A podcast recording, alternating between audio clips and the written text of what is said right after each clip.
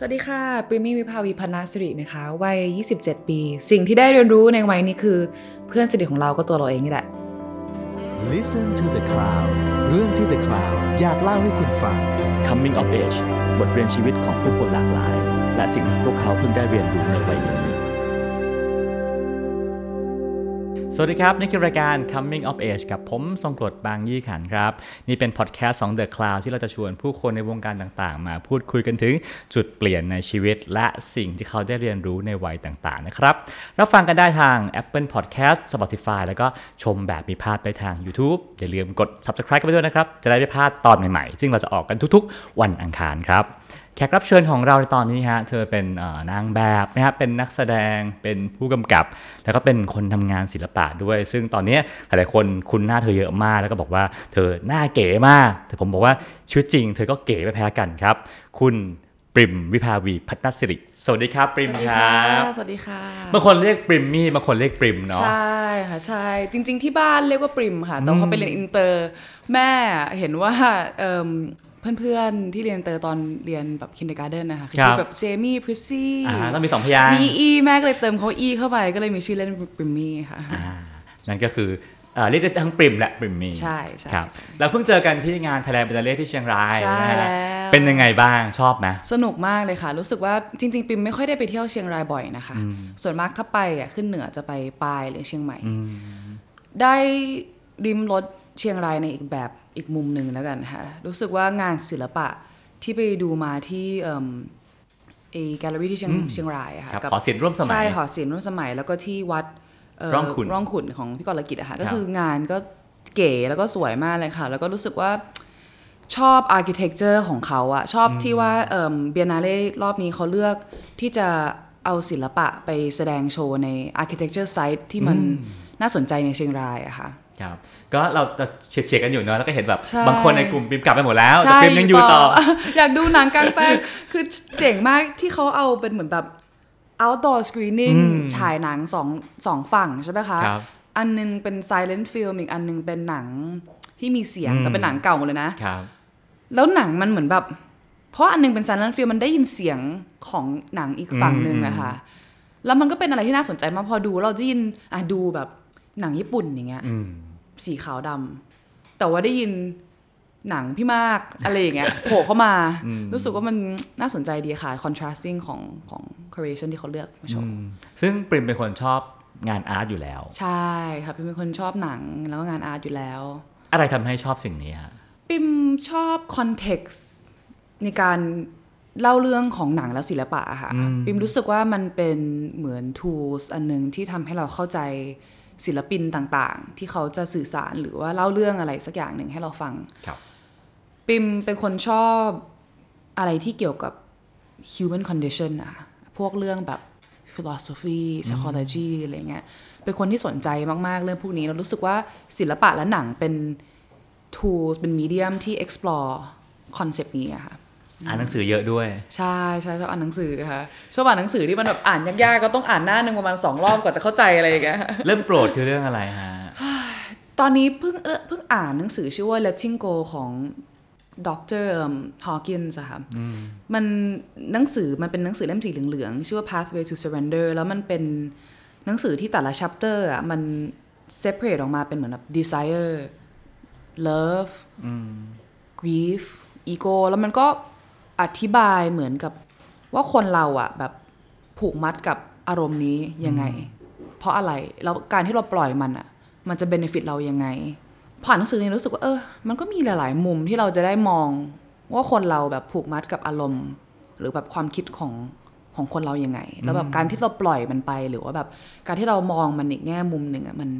มันเบนฟิตเรายังไงค่ะ เห็นว่าเอ่อเอ่อชอบเรื่องเอ่อ The End of Loneliness ด้วย ใช่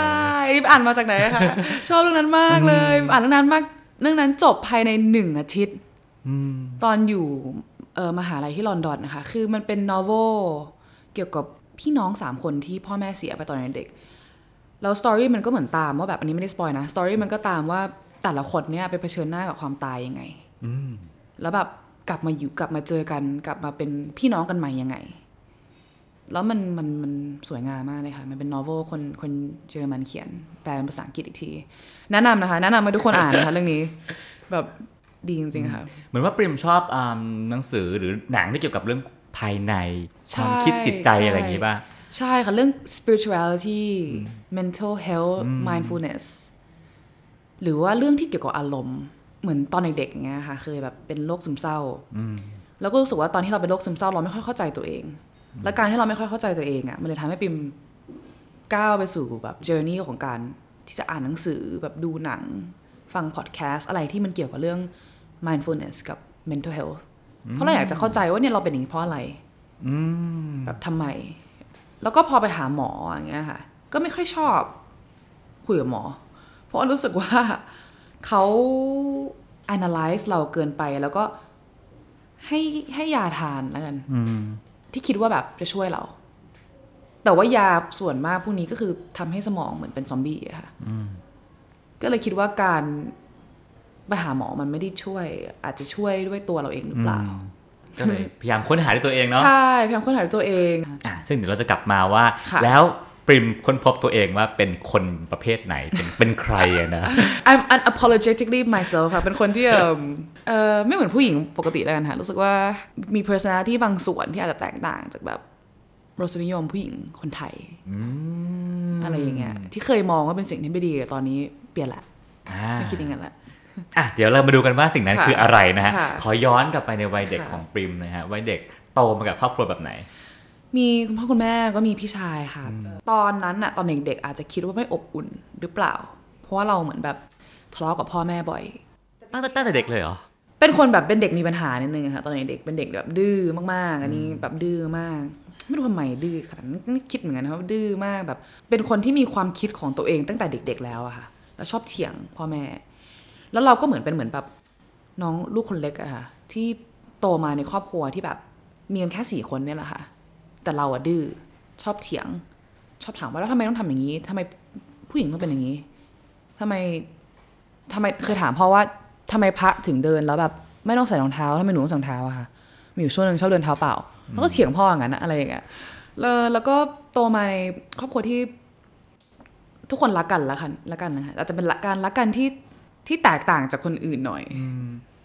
ในหนังสั้นที่ทำที่ทำกับ Nowness เนาะมีค่ะมีช่วงหนึงที่คุณพ่อบอกว่าปริมบอกว่าจะเข้าโรงเรียนไม่เข้าโรงเรียน ใช่คือตอนมัฟิล์มอะไรอะนะฮะเรียนเอ่ออินเตอร์ตั้งแต่เด็กอะค่ะครับแล้วก็พอเรียนที่ฮาร์โร d และโชสบีแล้วทีนี้พี่ชายไปเรียนต่อเมืองนอก ช่วงตอนที่เป็นอายุประมาณ 17 เริ่มแบบเริ่มเป็นโรคซึมเศร้าแต่ตอนนั้นพ่อแม่ยังไม่ยอมรับว่าเป็นโรคซึมเศร้าเขาไม่เข้าใจว่ามันคืออะไร เป็นบุลลิเมียนิดนึงด้วยค่ะเหมือนแบบชื่ออะไรครับ คือโรคที่คิดว่าตัวเองอ้วนอะแต่จริง ๆ แล้วเราไม่เราไม่ได้อ้วนไงแต่ตอนนั้นเหมือนเราเพิ่งเริ่มวงการเข้าวงการบันเทิง เริ่มเออเป็นนางแบบเต็มตัวปิมรู้สึกว่าปิมโตมาเรารู้สึกว่าตัวเองรู้สึกอะไรคิดอะไรมากกว่าเด็กปกติในช่วงวัยนั้น การที่เราไปเป็นนางแบบอย่างเงี้ยคือมันเป็นอาชีพที่ปิมชอบและปิมรักนะคะ แต่ว่าเผชิญหน้าอะไรเยอะมากเพราะมันเป็นวงการที่คนเขาก็จัดเราด้วยหน้าตารูปร่างเนาะเป็นอันดับหนึ่งที่ make money ใช่ไหมคะ เราสิบหกเนี่ยเราก็ไปเจอคนที่แบบสูงผอม เข้าวงการตอนจริง ๆ เข้าตั้งแต่สิบสี่แล้วค่ะ จริง ๆ เข้าตั้งแต่แบบแปดขวบเลยมั้งไปเล่นรายการเด็ก ๆ อะไรอย่างเงี้ยค่ะ แล้วก็ไปเป็นนางแบบแบบจริง ๆ จังๆ ตอนประมาณสิบห้าสิบหก16 นี่คือประกวดเดินแบบ ใช่ค่ะประกวดเอ่อ Next Top Model ใช่ Top Model รู้ด้วย Top Model Top ใช่ค่ะ Thai Top Model แล้วก็ไปประกวด 17 Magazine แล้วก็ได้ไปเล่นมาลีอะค่ะ แต่เป็นเหมือนเป็นเป็นคนที่ insecure มากเป็นตอนเด็กเป็นคนที่แบบ ไม่มีความมั่นใจในตัวเองเลยอะคือคิดว่าตัวเองแบบไม่ไม่ดีพอ แล้วก็โรงเรียนนานาชาติที่เรียนก็เป็นโรงเรียนนานาชาติที่เด็กฉลาดเยอะมากแบบโจสบรีอย่างเงี้ยค่ะคือ ทุกคนได้สกอลล่า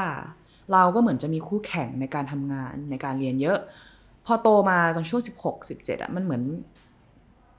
เหมือนเราเป็นโรคซึมเศร้า เราไม่เข้าใจ แล้วพ่อแม่เราก็ไม่เข้าใจแกลายเป็นว่าไม่มีใครเข้าใจ แล้วมันก็เป็นเป็นเหมือน spiral of like misunderstanding like again and again and again แล้วก็ไปเจอเพื่อนที่อาจจะแบบ ไม่ได้เป็น influence ที่ดีกับเราในช่วงนั้นด้วยอะค่ะ ก็เลยมีช่วงช่วงหนึ่งที่เหมือนแบบ ไม่ได้สนิทกับพ่อแม่ขนาดนั้นนะคะแล้วก็หนีออกจากบ้านบ่อยหนีไปไหนหนีไปหาอยู่กับเพื่อนเพราะคิดว่าเพื่อนไม่เขาคิดว่าพ่อแม่ไม่เข้าใจ คิดว่าเพื่อนเข้าใจมากกว่า ในช่วงนั้นน่ะ คนเอเชียหรือว่าคนในประเทศไทยอาจจะยังไม่เข้าใจหรือเปล่าว่ามันคืออะไร แล้ววิธีการที่จะ treat มันคือยังไง พอเราเจอคนที่เป็นแบบเนี้ย สิ่งแรกที่ทำคือ ส่งโรงพยาบาลอืมให้เขาไปกินยารักษาตัว แต่จริง ๆแล้วการกินยาคือการกบเส้นประสาทสมองอะค่ะก็คือทำให้เราเหมือนเป็นแบบซอมบี้ เราจะได้ไม่ต้องคิดอะไรไม่รู้สึกอะไรมนั่นคือวิธีที่หมอเขาจัดการนะตอนนั้นผมปิมห้าเม็ดหกเม็ดเลยค่ะ ทุกวัน จนมีอยู่วันหนึ่ง มารู้ตัวว่ามันไม่ใช่สิ่งที่เรา นี่ไม่ใช่เส้นทางของเราแล้วอะก็เลยแบบกดยาทั้งหมดลงชักโครกแล้วก็บอกพ่อแม่ว่าแบบขอโทษนะคะสักอย่างที่แบบเป็นแบบรู้ว่าตัวเองมันมีปัญหาแบบ ขอโทษที่ เราไม่ได้ทำตัวให้ชีวิตเขาง่ายขึ้นแล้วกันนะเขาเป็นพ่อแม่เขาต้องเจออะไรแบบเยอะมากนะแบบอืมเด็กลูกสาวแบบปริมอะค่ะก็เลยหลังจากโมเมนต์นั้นก็เลยเปลี่ยนตัวเองไปเลย เหมือนแบบ ตั้งใจเรียนมาก แล้วก็ตั้งใจทำงานมาก ได้โอกาสเล่นหนังตลกนะคะอืมมาลีเพื่อนรักพลังพิสดารแล้วก็หลังจากนั้นก็รู้สึกว่าเราต้อง take a break จาก environment นี้ละอืมขอไปเรียนต่อเมืองนอกแล้วกัน อะ หยุดไปตรงนี้ก่อนโอนะเคฮะทำไมชีวิตคนเรามันสามารถข้ามผ่านได้ง่ายๆ แค่แบบเหมือนกดปุ่มเลยเนอะทุกอย่างโยนยาทิ้งกดชักโครก เฮ้ย ฉันจะเป็นคนใหม่ ถ้ามันง่ายอย่างนั้นอะ พี่ว่ามันก็ไม่ได้ง่ายนะคะพี่ว่ามันพี่ว่าทุกคนนะมีมีเส้นทางของตัวเองละกัน แต่ปิมว่าปิมอาจจะไปเจออะไรที่อ่านให้มาเราคิดอะ conversation ที่มีกับคุณพ่อ conversation ที่มีกับคุณแม่ เห็นว่าตัวเรามันไม่ได้ทำให้แค่เราเจ็บละ มันทำให้คนรอบข้างเราอะเจ็บเหมือนกัน แล้วก็ไม่รู้ทำไมนะคะ ตื่นมาวันหนึ่งแบบ เป็นจำยังจำได้เลยวันนั้นนะตื่นมาแล้วคิดในใจ ไม่เอาแล้วอะเหนื่อยอืมพ่อแม่ก็เหนื่อยอืม พี่ก็เหนื่อย เพื่อนก็เหนื่อย เหนื่อยกันหมดทุกคนอืมเนี้ยแบบเราแบบเปลี่ยนตัวเองดีกว่า ให้เราดีขึ้น ค่ายาก็แพงแบบช่วยไหมก็ do I wanna really depend แบบ happiness on ห้าห้ายาห้าเม็ดเนี่ยที่กินแล้วตื่นตอนเช้ากินเม็ดหนึ่งเที่ยงเม็ดหนึ่งตอนกลางคืนเม็ดหนึ่งแบบเราอยากจะใช้ชีวิตกับมันจริงเหรอคะแบบก็ถามตัวเองแบบไม่เอาแล้ว ก็เลยเป็นเหมือนจุดเปลี่ยน อืมอืมแต่ก็ใช้เวลาอยู่นะคะ ครับ ปีสองปี หรือสองสามปีจำจำไม่ได้แล้วเหมือนกันกว่าจะแบบมาคิดได้ว่า เอออแล้วถ้านี่ใช่ถ้าวันนี้มีเด็กคนหนึ่งอายุ17ที่เจอปัญหาแบบมาคิดว่ามีปัญหากับโลกปัญหากับครอบครัวปัญหากับคนรอบข้างแบบที่ปริมเคยเป็นไม่ว่าจะเป็นซึมเศร้าหรือว่าเขาอาจจะไม่เป็นก็ได้แต่ว่ารู้สึกว่าตัวเองเป็นปัญหากับโลกเหลือเกินอยากแนะนำอะไรเขาบ้าง อย่าโทษตัวเองค่ะหนึ่งเราเราไม่ได้เป็นเหตุผลที่ สิ่งที่เกิดขึ้นเนี่ย เป็นอย่างนี้อืมอย่าโทษตัวเอง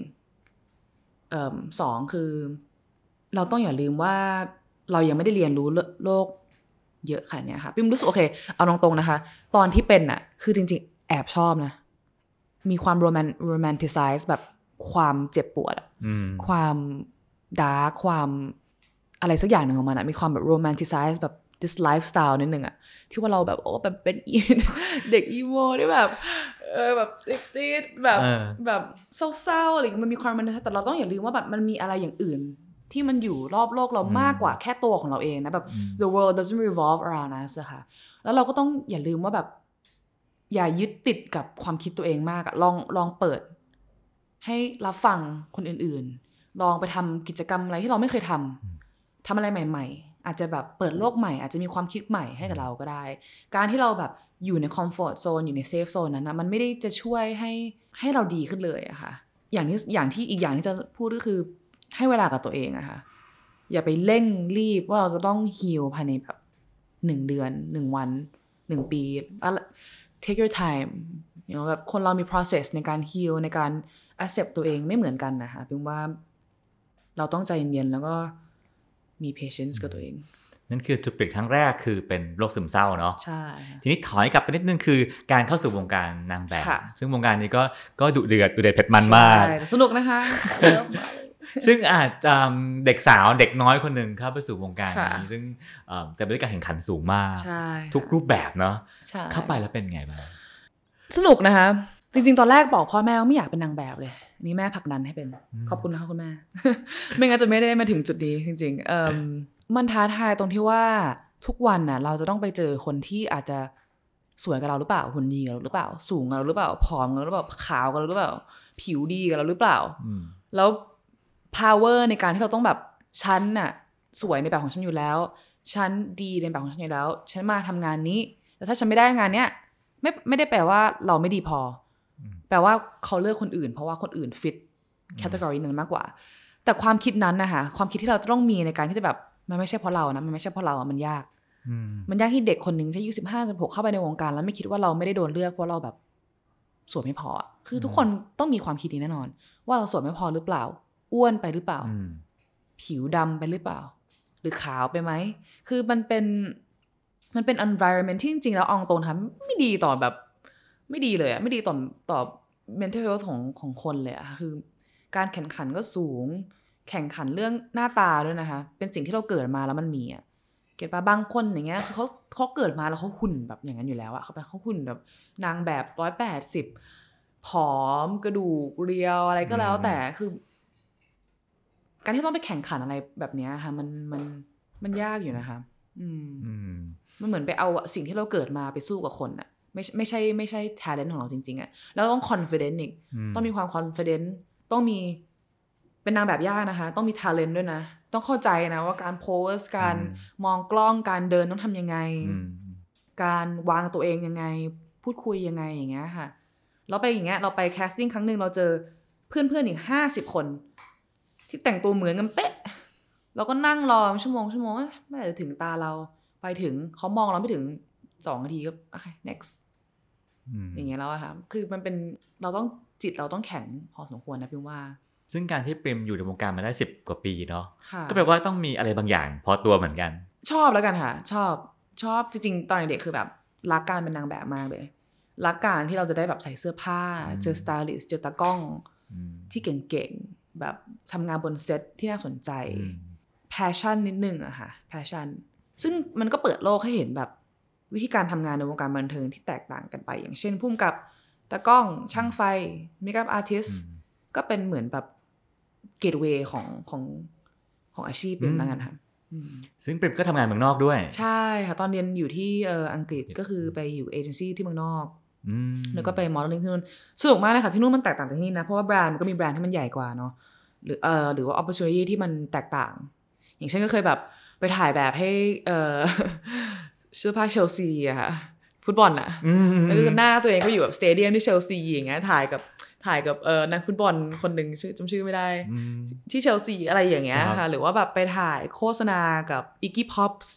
Marshall อะไรอะไรมันจะมีอะไรที่มันแบบแตกต่างจากไปจากที่ประเทศไทยอะค่ะอืมอืมแล้ววงการวงการนางแบบที่อังกฤษต่างจากไทยเยอะไหมคล้ายๆกันนะคะ อาจจะงานแตกต่างกว่าละกันอืมเพราะว่าแบบ culture และ marketing มันไม่เหมือนกันเนาะแต่ว่าก็แตกต่างตรงที่ว่ามันก็จะมีคนที่มัน หลากหลายกว่า คนหลายชาติ เราไปเป็นเอเชียอย่างเงี้ยเราไปสู้กับเอเชียไต้หวันจีนญี่ปุ่นเกาหลีนู่นนู่นนู่นเต็มไปหมดเลย ก็ยากกว่านะยากกว่า แต่ว่า open minded มากกว่า แล้วก็มีความคิดที่แตกต่างกว่าเยอะค่ะเขาจะมีเขาจะ cast แบบ street casting เยอะ มันไม่ได้เกี่ยวกับหน้าตาแล้วตอนนี้ที่เมืองนอกนะมันจะเกี่ยวกับ personality แล้วล่ะอืม personality เราว่าเราเป็นคนลุกยังไง แบบ edginess character มากกว่าความสวยความงามค่ะซึ่งรู้สึกว่าตอนที่อยู่ประเทศไทยอะมันจะ judge based เรื่องนั้นอืมมากกว่าเนาะเราสวยไหมแต่ที่นู่นมันไม่ได้ไม่เราไม่สวยก็ได้นะ แต่เราcool อะเรามี character ที่ชัดเจนมีผมทรงที่มันแปลกๆ หรือว่าแบบเจาะหูแบบยี่สิบห่วงอะไรอย่างเงี้ยอืมค่ะแล้วต้องสร้างคาแรคเตอร์ตัวเองไหมอืม good question สร้างปะวะเออ ไม่เคยคิดว่าสร้างแล้วกันค่ะ แค่ชอบในสิ่งที่ตัวเองทำแล้วก็แบบเป็นคนชอบเสื้อผ้าเป็นคนชอบแฟชั่น จริงๆ ตอนเด็กเป็นคนแบบ indie rocker นิดนึงก็จะมีความแบบชอบอะไรพังอืมๆก็เลยไม่เคยคิดว่าจะต้องสร้างตัวเอง แต่ว่าเป็นตัวของตัวเองมากกว่าค่ะอืมโอเคอะจุดเปลี่ยนครั้งที่สองคือการไปเรียนต่อที่อังกฤษ ใช่ค่ะ เลือกเรียนอะไรครับ Fine Art Photography ค่ะอืมที่เอ่อ University of the Arts UL ที่ LCC จริงๆมันคือ photography อะค่ะ แต่พอเรียนไปเรียนมา รู้สึกเหมือน fine art ใช่ใช่แต่คอร์สนี้มันน่าสนใจมาก มันคือ time based ไม่ใช่มันไม่ใช่เอ่อ photography อย่างเดียวค่ะ มันเป็นคอร์สที่เรียนแบบคือ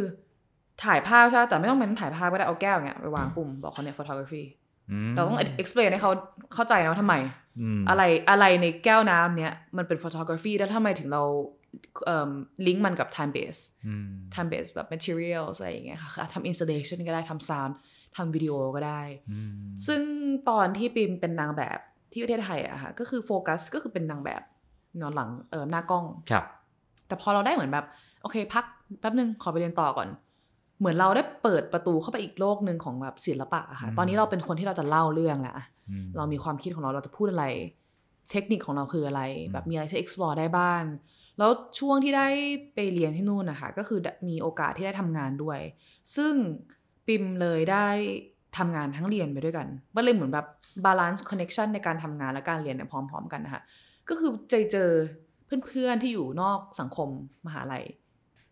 ที่เราได้เรียนรู้อะไรของเอ่อเกี่ยวกับเขาแบบเด็กอังกฤษอย่างเงี้ยอืมไม่มีบางคนไม่เรียนมหาลัยนะ ก็คือเข้าไปทำงานเป็นตากล้องเลยไปเป็นเอ่อ director เลย ก็รู้สึกว่าการเรียนคอร์สนั้น มันก็ทำให้ปริมมีความคิดใหม่ ๆ แล้วก็ได้เรียนรู้แบบ อะไรใหม่ๆเกี่ยวกับตัวเองและเกี่ยวกับโลกแล้วกันค่ะอืมแล้วการแปลอังกฤษครั้งนั้นมันเปลี่ยนชีวิตปริมไปยังไงบ้างเอ่ออยู่คนเดียว เลยอืมตั้งแต่ไปถึงวันแรกอยู่คนเดียวเลย ก็คือต้องเรียนรู้แบบ ทุกอย่างใหม่หมดเลยครับการกินอยู่การเก็บเงิน ช่วงนั้นก็เหมือนแบบทำงาน ก็เก็บหาเงินเองทำงานหาเก็บเงินเอง เราก็เรียนรู้แล้วว่าโอเค money managing ต้องทำยังไงบ้างอืมมีเพื่อนจะเอ่อจะมีคอนจะมีเพื่อนใหม่ต้องทำยังไงแบบ make friend ยังไง เอ่อไลฟ์สไตล์ที่เราต้องการที่จะอยู่อะคือยังไงอะไร คือปริมรู้สึกว่าสี่ปีห้าปีที่ไปอยู่ที่เมืองนอกคือเหมือนอยู่กับตัวเองมาก ๆ เลยอะค่ะเหมือนเราได้เรียนรู้แล้วแบบได้ let go แบบ old patterns ที่เราเคยมีที่เมืองที่ประเทศไทยอะแล้วก็ไปเจอเพื่อนใหม่ ไปเจอสังคมใหม่ ไปเจอไลฟ์สไตล์ใหม่ ๆ ที่ ก็ทั้งดีทั้งไม่ดีอืม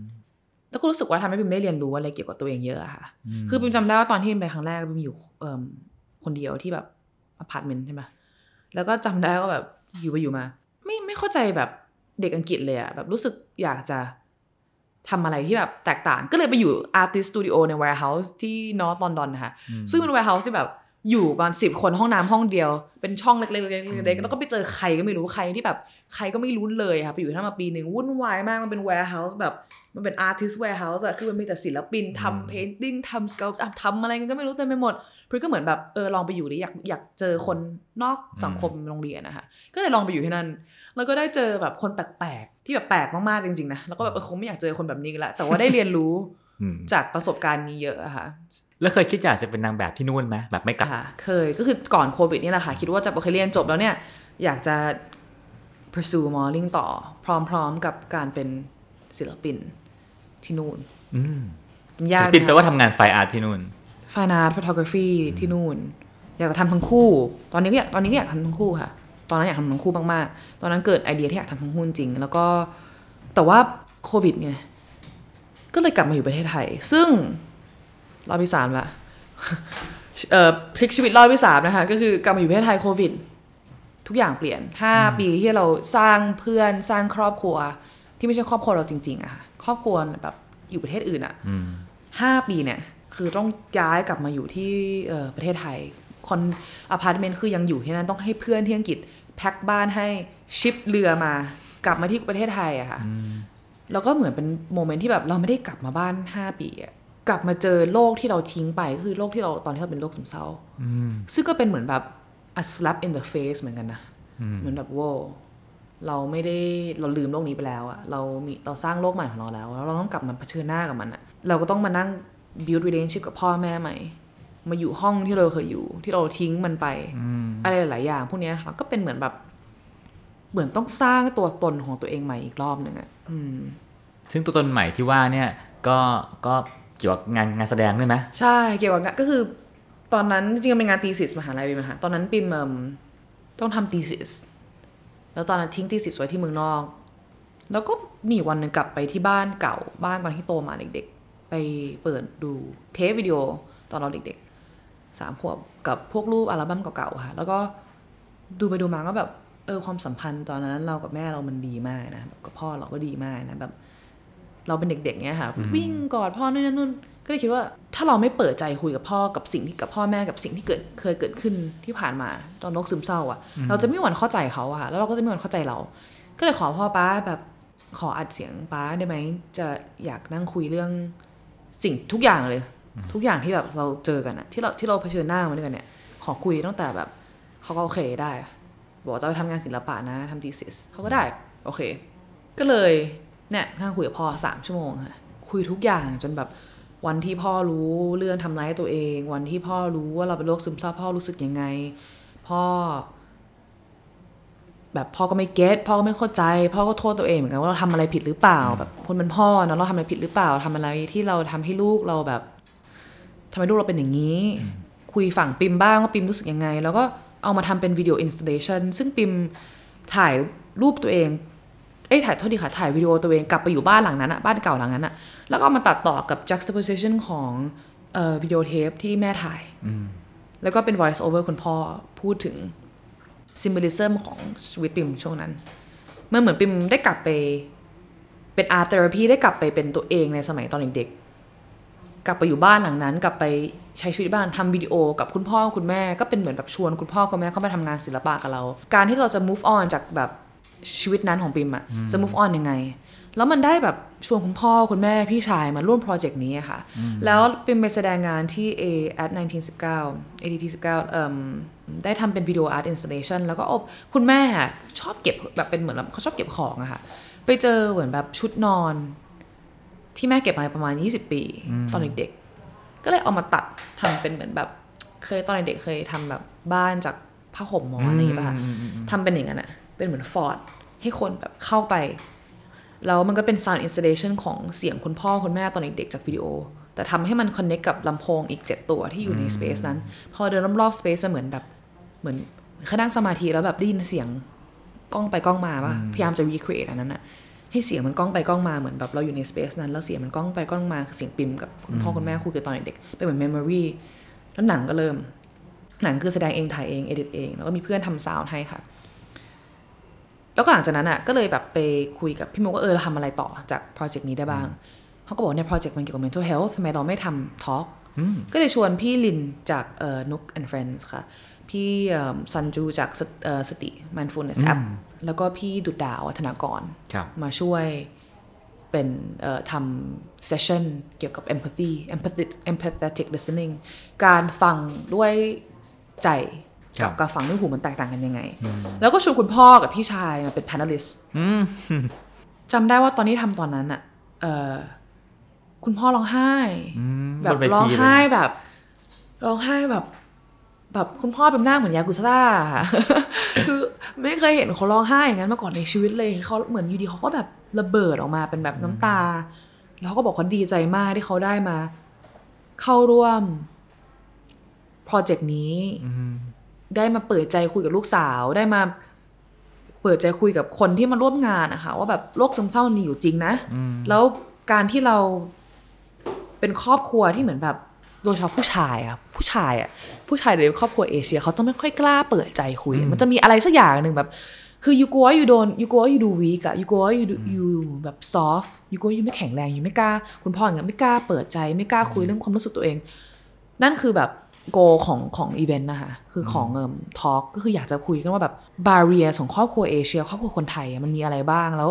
การที่เราเปิดใจคุยกันกับครอบครัวกับคนรอบข้างเรามันมันมันจะเบนฟิตเรายังไง ซึ่งปริมเองก็เปิดใจคุยทั้งตอนที่เอ่ออัดเสียงเนาะรอบหนึ่งใช่แล้วก็บนเวทีนี่อีกรอบหนึ่งใช่ค่ะใช่คิดว่าสิ่งนี้มันมีประโยชน์กับชีวิตเรายังไงบ้าง เข้าใจตัวเองมากขึ้นเยอะเลย เข้าใจตัวเองว่าแบบปัญหาที่มีมันคืออะไรมัน process ในการแบบ กลับไปฟังคุณพ่อ กลับไปทำวิดีโอนี้กลับกลับไปทำงานศิลปะเนี้ยมันทำให้เราเข้าใจตัวเองมากขึ้นว่า แล้วก็อีกอีกปัจจัยหนึ่งคือให้อภัยตัวเองด้วยค่ะ มันทำให้เป็นแบบให้อภัยตัวเองว่าแบบเออ it's okay นะ ว่าแบบเราเป็นอย่างนั้น แล้วเราทำให้พ่อแม่เราเออแต่ตอนนี้ทุกคนได้มาเปิดใจคุยกัน ทุกคนได้มาเข้าใจแล้วฟังกันจริง ๆอะค่ะว่าปัญหามันคืออะไร แล้วแก้ไขยังไงแล้ว แล้วแล้วมัน heal เรายังไงในการที่เราแบบ face the fears อะ face the problem face ความกลัวแล้ว ความที่เราอาจจะมี weakness ในตัวเราอะค่ะ มันทำให้รู้สึก confident ในตัวเองมากขึ้น แล้วก็เข้าใจตัวเองเข้าใจพ่อแม่ด้วยว่าเขารู้สึกยังไง แล้วก็เป็นเหมือนแบบ letting go process ด้วยนะ เหมือนเราได้ let go แบบชีวิตส่วนนั้นของเราไปเลยหลังจากนั้นก็รู้สึกว่าโอเค ปล่อยมันไปละ กลับมาเป็นลูกที่น่ารักคนเดิมหรือยัง เออก็ยังยังนะก็ก็มีเออกวนกวนกวนกวนอยู่บ้างค่ะ มันก็มันก็เป็น process มัน process อืมคือบางครั้งก็คิดว่าตัวเองตัวเองแบบไอ้นี่มากเลยเขาเรียกคำว่าอะไรวะเออขอโทษนะคะพูดคำว่าเออคำว่ามันมีคำหนึ่งภาษาอังกฤษเหมือนเหมือนเราแบบโกหกตัวเองหรือเปล่า คือบางบางวันก็เห็นว่าตัวเองนิสัยไม่ดีกับพ่อกับแม่อยู่นะอืมก็เลยคิดว่าเรา am I lying to myself am I lying to the people around me talk about mental health but actually ก็ยังมีปัญหาอยู่ ยังมีปัญหาที่ต้องเผชิญหน้าอยู่เหมือนกันนะคะ แต่ก็ต้องอย่าลืมบอกตัวเองว่ามันเป็น process เนาะมันก็ต้องมีล้มมีลุกมีล้มมีลุกเสมอครับอะกลับมาเรื่องงานวงการบันเทิงกันค่ะนะเอองานนางแบบปริมค่อนข้างเลือกงานใช่ไม่ได้เดินค่ะซะทุกอย่างเลือกงานจากอะไรฮะเอ่อจากว่างานมันว่าแบรนด์หรืองานมันเข้ากับ personality ปิมหรือเปล่า อันนั้นคือส่วนหลักเลยอะค่ะ รู้สึกว่า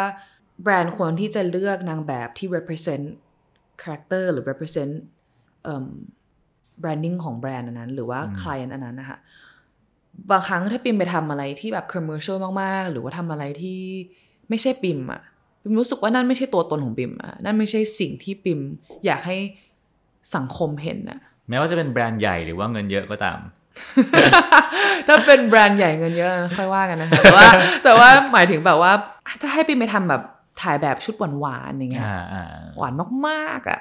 ก็ มันก็ไม่ใช่ปะคะ รู้สึกว่าตอนเราถ่ายเราไม่ enjoy เราไม่ have fun แล้วก็อยากจะ represent ตัวที่ปิมเป็นจริงๆอะค่ะอืมไม่อยากจะทำทุกอย่างเพื่อเงินขนาดนั้นนะอืมอยากจะ enjoy แบบอาชีพที่ตัวเองทำแล้วก็อยากจะ represent ในสิ่งที่ตัวเองเป็นโดยที่เป็น authenticity ของตัวเอง ที่ไม่ใช่เราต้องไป force มันก็จะมีบางโมเมนต์บางแบบช่วงโควิดอย่างเงี้ยก็รับงานไปทุกงานเลยนะคะ ถึงแม้เราจะไม่ชอบเราจะไม่ enjoy มันไม่ใช่เราก็รับไป เพราะว่า ต้องการเงินในช่วงนั้นเนาะแต่ว่าถ้ามี option ที่จะเลือกได้ก็จะเลือกอืมที่จะทำงานที่มันเข้ากับคาแรคเตอร์ของปิมอะค่ะซึ่งปิมรู้สึกว่าตอนเรียนที่เมืองนอกก็มีปัญหานี้อยู่นะคะแบบเอเจนซี่ชอบไปให้ทำอะไรไม่รู้ที่แบบเราไม่เข้าใจว่าเราจะเสียเวลาไปทำทำไมอะแล้วก็เถียงกับเขาตลอดเลยว่าแบบ but like this is not me It's like like ไปทำแล้วมันก็ like I don't feel good I don't look good like โอเค ได้เงิน ช่วงนั้นทำงานเยอะมากทำงานที่ไม่ใช่ปิมได้เงินมาเยอะมาก แต่ก็ไม่เคยแฮปปี้สักทีอะไม่เคยรู้สึก fulfilled อะค่ะอืมอืมนั่นคืออาจจะเป็นเหตุผลที่เลือกงานครับ แล้วพอเป็นงานการแสดงบ้างล่ะฮะ เลือกงานการแสดงมากำลังจะเพิ่งเริ่มนะคะ ก็เลยว่าอาจจะยังไม่มีให้เลือกให้เลือกเยอะมาก แต่ว่าก็มีบางเรื่องที่เข้ามาช่วงปีที่แล้วก็ปฏิเสธนะคะ คิดว่า ไม่เข้ากับเราหรือว่าเราไม่ชอบคาแรคเตอร์อะจริงๆแต่ปิมเลือกงานส่วนมากจะเลือกงานด้วยบท ถ้าปิมไม่ชอบบทหรือไม่ชอบคาแรคเตอร์ที่เขาให้ไปแคสอย่างเงี้ยก็อาจจะปฏิเสธ หรือคิดว่าเราไม่เข้าก็จะปฏิเสธ หรือว่าถ้าไม่ agree กับบทหรือ persona ที่เขาจะให้เล่นน่ะก็จะไม่รับค่ะอืมอืมอย่างอันล็อกสควอตก็ดีมาก ใช่ อันนั้นคืออ่านจิมนอสิสแล้วแบบ ตอนแรกอ่านเป็นทอม เราก็ทำได้นะเป็นทอมเป็นคนเป็นแมนคนเป็นแมนอยู่แล้ว อืมเราก็ชอบคอนเซปต์ช่วงปี 90 มาก ชอบที่ว่ามันเป็นช่วงที่ไม่มีโทรศัพท์ช่วงต้มยำกุ้งคริสิสแล้วก็ชอบที่มันเกี่ยวกับเอิ่มการโกหกและความจริงเนาะแล้วตัวพี่ต้นเองเลยค่ะก็คือเป็นผู้กำกับที่ปลื้มอยู่แล้ว ก็เลยรู้สึกว่าเอออยากจะอยากจะ อยากได้อยากได้คาแรคเตอร์นี้มากจำได้ตอนไปแคสติ้งเอ่มเอา iPod ไปด้วย เดินไปยืมเสื้อผ้าผู้ชเพื่อนเพื่อนผู้ชาย แล้วก็ใส่ iPod อืมเดินเข้าไปแล้วก็ทำเป็นแบบทำเป็นแบบใส่ iPod เดินเข้าไปในแคสติ้งเหมือนเราเป็นคาแรคเตอร์แล้วอะไรอย่างเงี้ยค่ะแล้วพออ่าซีรีส์ออกชีวิตเปลี่ยนไหมคนรู้จักเราเยอะขึ้นไหมเออก็เยอะขึ้นนะคะ แต่ว่าไม่เคยคิดว่ามัน affect เราขนาดนั้น หมายถึงว่าก็ก็มีคนแบบเซฮายอะไรอย่างเงี้ยหรือแบบเอ้ยดูเอ้ยดูเราดูซีรีส์แล้วนะชอบ แต่ชีวิตเปลี่ยนไหมก็ไม่ได้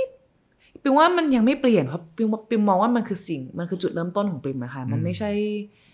มันเพิ่งเริ่มอะเนี่ยค่ะการการเป็นนักแสดง นี่ก็คือแบบเรื่องแรกเนาะที่ได้เป็นนางเอก หรือว่านักแสเอ่อคาแรคเตอร์หลักอะค่ะ ก็เลยมองว่ามันไม่ได้เป็นจุดเปลี่ยนเอ้ยอะเป็นจุดเปลี่ยนก็ได้เป็นจุดเริ่มต้นแล้วกันอืมใหม่ของปิมครับอืมอะทีนี้มาถึงจุดเปลี่ยนครั้งล่าสุด เกิดขึ้นเมื่อปลายปีที่แล้วค่ะมันเกิดขึ้นจากอะไร แล้วมันเปลี่ยนไปยังไงฮะ เหมือนช่วงปิมอะช่วงนั้นซึมเศร้าใช่ไหมคะ งงตัวเองไม่เข้าใจเลย มาเข้าใจหลังช่วงโควิดและทำ art piece ไป แล้วก็ได้อยู่กับตัวเองช่วงช่วงโควิดนี่แหละได้อยู่กับตัวเองมากๆเลยเพราะได้เขียนหนังสั้นไปเรื่องหนึ่งด้วยอ่าเพื่อดาราสีม่วงค่ะดูได้บนดาวเนสซึ่งและซึ่ง YouTube ซึ่งซึ่งได้รางวัลจากโตเกียวด้วย ใช่ใช่ค่ะ แล้วก็ลงที่ n o w n e s กับที่เอิ่มเอิ่มเฉินเจิ้นมีที่ไหนนะโซลช่วงนั้นนะคะเขียนหนังสั้น เพราะว่าอยากจะลองกำกับครับ อยากจะลอง explore อืม photography medium ของเราให้มันไปมากกับแค่เป็น still images ครับ moving images ละอะอืมช่วงนั้นก็ได้ได้แบบทำความเข้าใจกับความต้องการของตัวเองว่า โอเค อาชีพเราเนี่ยจากการเป็นนางแบบเนี่ยเราจะทำอะไรต่อ การเป็นนางแบบมันมี expiration date นะคะเราเราแก่นะเราไม่ใช่ Kate Moss เราไม่ได้เป็น Bella Hadid อะมันจะต้องมีเอ่อจุดที่เราจะต้องก็ต้องหาอะไรทำอย่างอื่นเนาะแล้วปิมก็คงเป็นคนที่ชอบถ่ายภาพอยู่แล้ว เป็นคนที่ชอบหนังมากๆแบบ เป็น film lover สุด ๆ เลยค่ะ ก็คิดว่าเออแบบ ไหนลองเลยดิ เราทำไอ้หนังสั้นที่ X A Gallery ไปอะค่ะ ก็ทำได้นะไหนลองเขียนบทสั้นๆดูอืมว่าทำได้ไหม ก็ออกมาเป็น process ที่ยากมากคือ ไม่เคยทำไม่เคยเรียน ไปเจอประสบการณ์ที่ยากแล้วก็สนุกแต่ยากมากเลยค่ะ คือต้องเดียวกับคนเดียวกับผู้ใหญ่เดียวเรื่องเงินเดียวเรื่องนู่นนู่น แล้วก็ทำจนมันเสร็จอะค่ะแล้วก็มาเหมือนเป็น process ที่แบบที่เป็นทำมาแล้วสองปีนะคะ ไม่เคยปล่อยเพิ่งมาเพิ่งมาปล่อยเออเดือนธันวาเนี่ยอืมเพราะว่า process มัน hard มากเลยไม่กล้าที่จะปล่อยงานตัวเองเพราะรู้สึกว่าแบบมีความมีความมี trauma กับงานนิดนึงมีความเหมือนว่ามันมันยากมากจนเราไม่กล้าจะแบบปล่อยให้คนเห็นน่ะครับก็เลยช่วงตอนที่ทำโควิดจนถึงตอนปี2 end of 2023 ค่ะเหมือนแบบมันเป็นช่วง process ตัวเองแล้วกัน ว่าเราต้องการที่จะเดินดำเนินชีวิตตัวเองต่อไปยังไง จนถึงตอนเนี้ยรู้สึกว่าเราเจอตัวของเราแล้วอะเราเจอเราแล้วว่าเราชอบอะไร อยากทำอะไรอืมแบบห้าปีข้างหน้าเนี้ยเห็นเลยว่าแบบ อยากจะเป็นคนยังไง แล้วก็ไม่ใช่แค่เรื่องการงานด้วยนะคะ เรื่องชีวิตประจำวันด้วยว่า ตื่นมาสิ่งแรกที่อยากทำในวันคืออะไร คืออะไร พยายามจะสร้างซิสเต็มให้ตัวเองอยู่ ทุกเช้าห้ามเล่นโทรศัพท์นี่โหลดแอปมาค่ะแอปชื่อโอปอ มันล็อกให้ให้ปิมห้ามเล่นอินสตาแกรมกับแอปต่างๆในโทรศัพท์เลย จนถึงตั้งไว้เออหกโมงเช้าจนถึงเที่ยงอืมห้ามเล่นเลย ห้ามห้ามเข้าไปเลย ตื่นแรกนั่งสมาธิ 15-20 นาที ถ้ามีเวลาให้เขียน morning pages หรือว่า journal ความรู้สึกของตัวเองในในวันนั้นครับหรือว่าสิ่งที่เราไปเผชิญหน้ามาเมื่อวานหรือแล้วแต่ แล้วก็ออกกำลังกายค่ะ คือสองสามชั่วโมงแรกของวันอยากทำอย่างเงี้ยทุกวันพยายามอืมถ้าอาจจะทำไม่หมดทั้งสามอย่างอาจจะทำสักอย่างสองอย่าง แต่ว่านั่งสมาธิคือต้องทุกวันค่ะถ้าไม่ตอนเช้าก็ตอนเย็นอืมนั่นคือแบบสิ่งที่ที่ปีเนี้ยตื่นมาคือ อยากจะทำอยากจะเป็นคนแบบนี้ อยากจะมีวินัย อยากจะมีเวลาให้ตัวเอง สร้าง relationship ใหม่กับตัวเอง ซึ่งก่อนหน้านี้ไม่เคยแบบ ไม่เคยเลยขี้เกียจอืมตื่นมาตื่นสาย ตื่นมาวิ่งรีบไปนู่นไปนี่ไปนั่นไปนู่นอะไรอย่างเงี้ยค่ะ ก็คิดในใจว่าเราอยากจะเป็นคนอย่างนั้นนะถ้าเราจะอยากจะเป็นศิลปิน อยากจะเป็นนักแสดงอยากจะเป็นผู้กำกับ เราก็ต้องมีซิสเต็มมีวินัยกับตัวเอง เพื่อที่จะเอางานวินัยเนี้ยไปใช้กับงานเนาะอืมก็เลยพยายามที่จะแบบเปลี่ยนตัวเองให้เป็นอย่างนั้นนะคะ ก็เลยรู้สึกว่าเป็นจุดเปลี่ยนแล้วกัน เหมือนเราปล่อยเรื่องที่เราเคยแบบทำมาแล้วสมัยก่อนอะ let go แบบ my past self อะค่ะแล้วก็ตอนนี้จะ reinvent ตัวเองใหม่ ซึ่งเป็นเป็น realization ที่เพิ่งมีมาได้ไม่นานนะคะ ว่าอยากเป็นคนยังไง อยากทำอะไรอืมอยากเป็น filmmaker อืมอยากเป็น filmmaker แบบไหน แล้วแล้วปริมร่างใหม่อยากเป็นคนที่มีความคิดมีจิตใจเป็นแบบไหน อยากเป็นคนใจเย็นลงค่ะ ตอนนี้พยายามนั่งพยายามนั่งสมาธิเอิ่มอยากเป็นคนที่รักตัวเองแล้วก็ใจดีกับตัวเองแล้วก็ใจดีกับคนรอบข้างค่ะอืมอยากเป็นคนที่ตั้งใจทำงานแล้วก็ไม่ให้อีโก้ของตัวเองเป็นจุดที่จะทำให้เรามีปัญหาคนอื่นหรือปัญหาของงานตัวเองแล้วกัน แล้วก็อยากเป็นคนที่ใจเย็นกับตัวเองมากๆอะรู้สึกว่าบางครั้งเรารีบนะ ช่วงนี้แบบเพิ่งถ่ายเออซีรีส์เสร็จก็ช่วงพักใช่ปะคะเมื่อวานยังมีความคิดอยู่เลยว่าแบบโอเคเขียนบทอยู่ แต่ว่าแบบทำไมไม่มีงานแสดงมาสักทีทำไมไม่มีงานกำกับ MV มาสักทีอืมทำไมไม่มีนี่มันต้อง slow down เนาะต้องใจเย็นๆเนาะเพราะแบบของพวกนี้มัน take time อะค่ะแล้วก็อยากจะเตือนตัวเองบ่อยๆว่า เออ เราไม่ต้องเป็นคนที่รีบร้อนเหมือนสมัยก่อนก็ได้ แบบรีบไปมันก็ทุกอย่างมันมีจังหวะของมันอะไรอย่างเงี้ยค่ะ ข้อดีของวัย 27 คืออะไรฮะยี่ยี่สิบอะเป็นช่วงที่กำลังหาตัวเอง หลงทางเอาตรงว่ายี่สิบถึงสามสิบมันยากมากเลยนะทำไมหลงทางบ่อยมากยี่สิบถึงยี่ห้าอะไรเงี้ย จะรู้สึกหลงทางค่ะยี่สิบเจ็ดจะเหมือนรู้สึกว่าเริ่มเข้าใจแล้วว่า เราเป็นคนยังไง เราอยากจะเปลี่ยนอะไร อยากจะ let go อะไรในตัวเอง แล้วอยากจะมุ่งหน้าไปทางไหนอืมตื่นเต้นนะคะ เข้าอายุสามสิบอะ เพราะรู้สึกว่าจะเป็นคนอีกแบบหนึ่งเลยอะอืมจะเข้าใจตัวเองมากๆ แล้วก็จะรู้เลยว่าเราจะอยากได้อะไรอยากทำอะไร แล้ว boundaries ของเราคืออะไร boundaries กับเพื่อน boundaries กับการงาน boundaries กับตัวของเราเองคืออะไรอืมสามสิบอาจจะเป็นช่วงอายุที่แบบ now I know who I am and อืม I'm going for it 20s to 30s is like figuring it out falling crying growing but then you know picking myself back เรื่อยๆ ยกตัวเองขึ้นมาเรื่อยๆ อะไรอย่างเงี้ยค่ะ แล้วปัญหาของวัยนี้คืออะไร รีบดัง รีบ successful รีบมีเงินรีบรวย รีบมี Instagram follow เยอะๆรีบมีไลค์เยอะๆรีบซื้อเสื้อผ้า รีบรีบรีบรีบรีบไปหมดเลยอะค่ะ รีบจนแบบบางครั้งก็งงตัวเองว่าเราจะรีบไปไหนอะเรายังไม่เข้าใจตัวเองเลยเนาะเรายังไม่เข้าใจตัวเองเลยว่าแบบเราต้องการอะไรเราต้องการจะเดินทางไป เส้นทางไหนแบบไหนกับใครอืมทำไมเราต้องรีบที่จะ successful จังเลยอะคะแบบแบบ บิมรู้สึกว่าตอนที่บิมเป็นเรียนอังกฤษเหมือนกัน เห็นบางคนนะแบบยี่สิบยี่สิบเอ็ดอะดังมาก successful มากเป็นนักแสดงเป็นผู้กำกับที่แบบทำงานกับแบรนด์ใหญ่ๆได้เงินแบบเป็นล้านเป็นแสนอะไรอย่างเงี้ยคือ แล้วก็ไป compare เขาว่าทำไมถึงเราแบบไม่ถึงเลเวลนั้นสักทีทำไมเราไม่เก่งเท่าเขาสักทีอืมแต่เราต้องอย่าลืมว่า ทุกคนมีจังหวะชีวิตที่ไม่เหมือนกันนะคะ แล้วบิมรู้สึกว่าวัยยี่สิบเจ็ดบางคนอาจจะแบบลืมเนาะแล้วมีคำแนะนำกับวัย20กว่าๆที่กำลังตามหาตัวเอง หรือกำลังรีบยังไงบ้าง อยู่กับตัวเองให้มันเยอะๆค่ะปิมรู้สึกว่านั่นคือ number one thing เลยที่ปิมได้เรียนรู้เกี่ยวกับตัวเองในปีนี้คือ การอยู่กับตัวเอง การนั่งสมาธิเนี่ยตอนเช้า การเขียน journal คืออืม journal write นี่คืออมันเกิดซื้อ journal ให้เพื่อนเยอะมากซื้อ journal ซื้อหนังสืออันหนึ่งที่ชื่อว่าเอ่มของ Rick Rubin นะคะ มันเป็นหนังสือสีเทาเป็นวงกลมครับชื่อว่าอะไรนะเอ่อ the act the creative act เกี่ยวกับการที่เราจะแบบ creative และเป็นศิลปินโดยที่เราไม่ต้องเป็นศิลปิน tradition ก็ได้นะเป็นศิลปินในแบบของตัวเองคือยังไงอืมอย่างเงี้ยพี่ก็เป็นศิลปินพี่ๆทุกคนในห้องก็เป็นศิลปินครับกันหมด ทุกคนก็เป็นศิลปินในแบบของตัวเองและเป็นรู้สึกว่าการที่เราใช้เวลาที่เรามีอยู่อยู่กับตัวเอง หาเวลาในวัดแต่ละวันอยู่กับตัวเองให้มากๆอะเราจะทำความเข้าใจของของตัวเราเองมากขึ้นนะคะเหมือนปิมเขียนเยอะปิมนั่งสมาธิเยอะปิมถ้าไม่พยายามไม่ค่อยเจอคนให้มาก แต่ก่อนนี่คือแบบเจอคนบ่อยมากนะเที่ยวบ่อย social life social butterfly มากปิมอะช่วงนี้ก็พยายามแบบ แบ่งเวลาให้อยู่กับความคิดของตัวเอง แล้วอารมณ์ของตัวเองถึงแม้อาจจะเป็นอารมณ์ที่แบบ anxiety อาจจะ anxious อาจจะเป็นอารมณ์ที่อึดอัดกับสิ่งที่ตัวเองเป็นอยู่ หรืออารมณ์ที่ไม่แฮปปี้แต่เราก็ต้องอยู่กับมัน เพราะการที่เราอยู่กับมันมันจะทำให้เราเข้าใจและ accept ในตัวที่เราสิ่งที่เราเป็นในโมเมนต์นั้น แล้วมันอาจจะมีความคิดหรือว่าแบบมุมมองใหม่ ๆ ที่เราได้ จาก relationship นั้นด้วยค่ะ คือ relationship กับการที่เราสร้างมากับตัวเองนี่แหละ แต่ถ้าคนถามว่าเอ๊ะอะทุกวันนี้เราไม่ได้อยู่กับตัวเองเหรอ ก็อยู่กับตัวเองนี่นาพี่ distract ตัวเองด้วยโซเชียลมีเดียเปล่าล่ะนั่งอยู่คนเดียวเนี่ย distract ตัวเองด้วยโซเชียลมีเดียหรือเปล่า เราเคยไปเที่ยวเกาะคนเดียวไหม เคยไปเดินป่าคนเดียวหรือเปล่า เคยเขียนความรู้สึกของตัวเองเนี่ยบนกระดาษแล้วลองกลับมาอ่านดูไหม หลังจากอาทิตย์หนึ่งที่เขียนไป ว่าช่วงเวลานั้นเราเราเป็นคนยังไง โลกที่อยู่ข้างใน ไม่ใช่โลกของเราตอนเนี้ยอีโก้เราตอนเนี้ยที่อยู่เผชิญหน้ากับข้างนอก โลกที่อยู่ข้างใน ตัวเราเองเลยสมองความคิดของเราที่มันโผล่ขึ้นมาเนี่ย เราเคยแบบ aware มันไหมเคยแบบเฮ้ยทำไมถึงเราคิดอย่างนี้ คิดทำไม เพราะอะไรอืมเรารู้สึกอย่างนี้เพราะอะไร เราลำคาญคนนี้เพราะอะไร หรือว่า reflection ของการลำคาญคนนี้คือกลับมาที่ตัวเราเองหรือเปล่า เคย question ตัวเองไหมคะว่าเหตุผลที่เราคิดอย่างนี้พูดอย่างนี้เป็นอย่างนี้เพราะอะไรอะไรอย่างเงี้ยค่ะพี่ว่านั่นคือการอยู่กับตัวเองครับอะสุดท้ายแล้วนะฮะในวัย 27 คิดว่าความสุขของวัยเนี้ยของปริมอะมันคืออะไร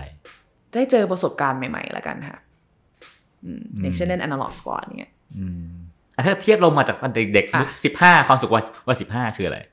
ได้กับได้ได้ได้ไปเที่ยวกับเพื่อนอะวัยได้ยี่ไปสิบเดินห้างอืมยี่สิบได้ไปเที่ยวได้ไปปาร์ตี้ได้ไปอีเวนต์ของเอ่อแฟชั่นวีคที่ลอนดอนได้ไปไม่ต้องเดินต่อแถวเข้าอีเวนต์แฟชั่นวีคเดินเข้าไปได้เลย เพราะว่ามีเพื่อนที่ดังพาเข้าไปยี่ห้าก็แบบได้เงิน ได้เงินได้เงินได้เงินได้เงิน ตอนนี้อะคะความสุขอยู่ที่ การที่อะทะเลาะกับคนแล้วเราไม่ตอบเขาอะเรานิ่ง เราไม่ react อืมความสุขอยู่ที่ตรงนั้นหนึ่ง ความสุขอยู่ที่ประสบการณ์ใหม่ ๆ ที่ได้เจอพี่อันหนึ่งที่ได้เจอ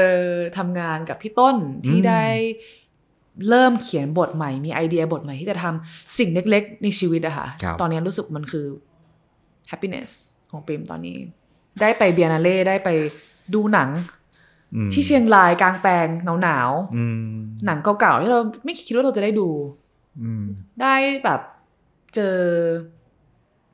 พี่ๆที่ในวงการที่เราไม่คิดว่าเราจะได้ทำงานกับเขาหรือเจอเขาแล้วได้คุยเรื่องเรื่องชีวิตอืมแลกเปลี่ยนความเอิมความคิดกันอะไรอย่างเงี้ยค่ะ ดูความสุขมันง่ายขึ้นเนาะใช่มันง่ายขึ้น มันง่ายขึ้นแล้วมันก็ไม่ได้ไกลจากตัวเองมันเหมือนความสุขเราก็หาที่ตัวเองได้อะค่ะ อืมอืมครับ นั่นก็เป็นชีวิต วัย 21 ปีอะที่ใช่เข้มข้นมากแล้วก็รู้สึกว่าเอ้ยเออเปรมได้เรียนรู้เอ่อชีวิตแบบที่ผู้ใหญ่ได้เรียนรู้กันในวัยแบบ 30 40 50 ในวัย 27 เองเนาะใช่ก็เลยอาจจะเป็นเพราะว่าเราเป็นโรคซึมเศร้าด้วยแหละค่ะ ไม่เคยอืม regret เลยนะ ที่เป็นที่ผ่านมามันโหดแค่ไหนก็ไม่ไม่เคย regret เลยค่ะ ไม่เคยรู้สึกว่ามันเป็นสิ่งที่แย่รู้สึกว่า actually มันเป็นสิ่งที่ดีมากเลยที่เกิดขึ้นกับชีวิตบิมทำให้บิมเข้าใจตัวเองมากขึ้นเข้าใจโลกมากขึ้นทำให้ตอนการแสดงมีอารมณ์ที่เรา สามารถเข้าใจคอนเท็กซ์ของอารมณ์หลายๆแบบได้อะไรอย่างเงี้ยค่ะ หรือกำกับหนังก็แล้วแต่อืมอืมแต่ว่าสิ่งหนึ่งที่วันนี้คุยแล้วชอบมาก ๆ คือเรื่องของการเอ่อพยายามคุยกับตัวเอง พยายามอืมค่ะอ่าตามหาความรู้สึกของตัวเองว่าเรารู้สึกยังไงอยู่ค่ะแล้วก็เราอยากเป็นคนแบบไหนอะเนาะค่ะค่ะซึ่งพี่ว่าสิ่งนั้นสำคัญมาก ถ้าเรารู้ว่าใช่อยากเป็นคนแบบไหน เราก็จะเป็นแบบนั้นใช่ค่ะมันก็จะไม่เคว้งคว้างอะเนาะอืม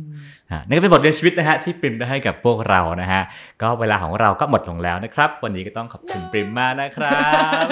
ขอบคุณขอบคุณค่ะติดตามเรื่องราวดีๆ และรายการอื่นๆจาก The Cloud ได้ที่ readthecloud.co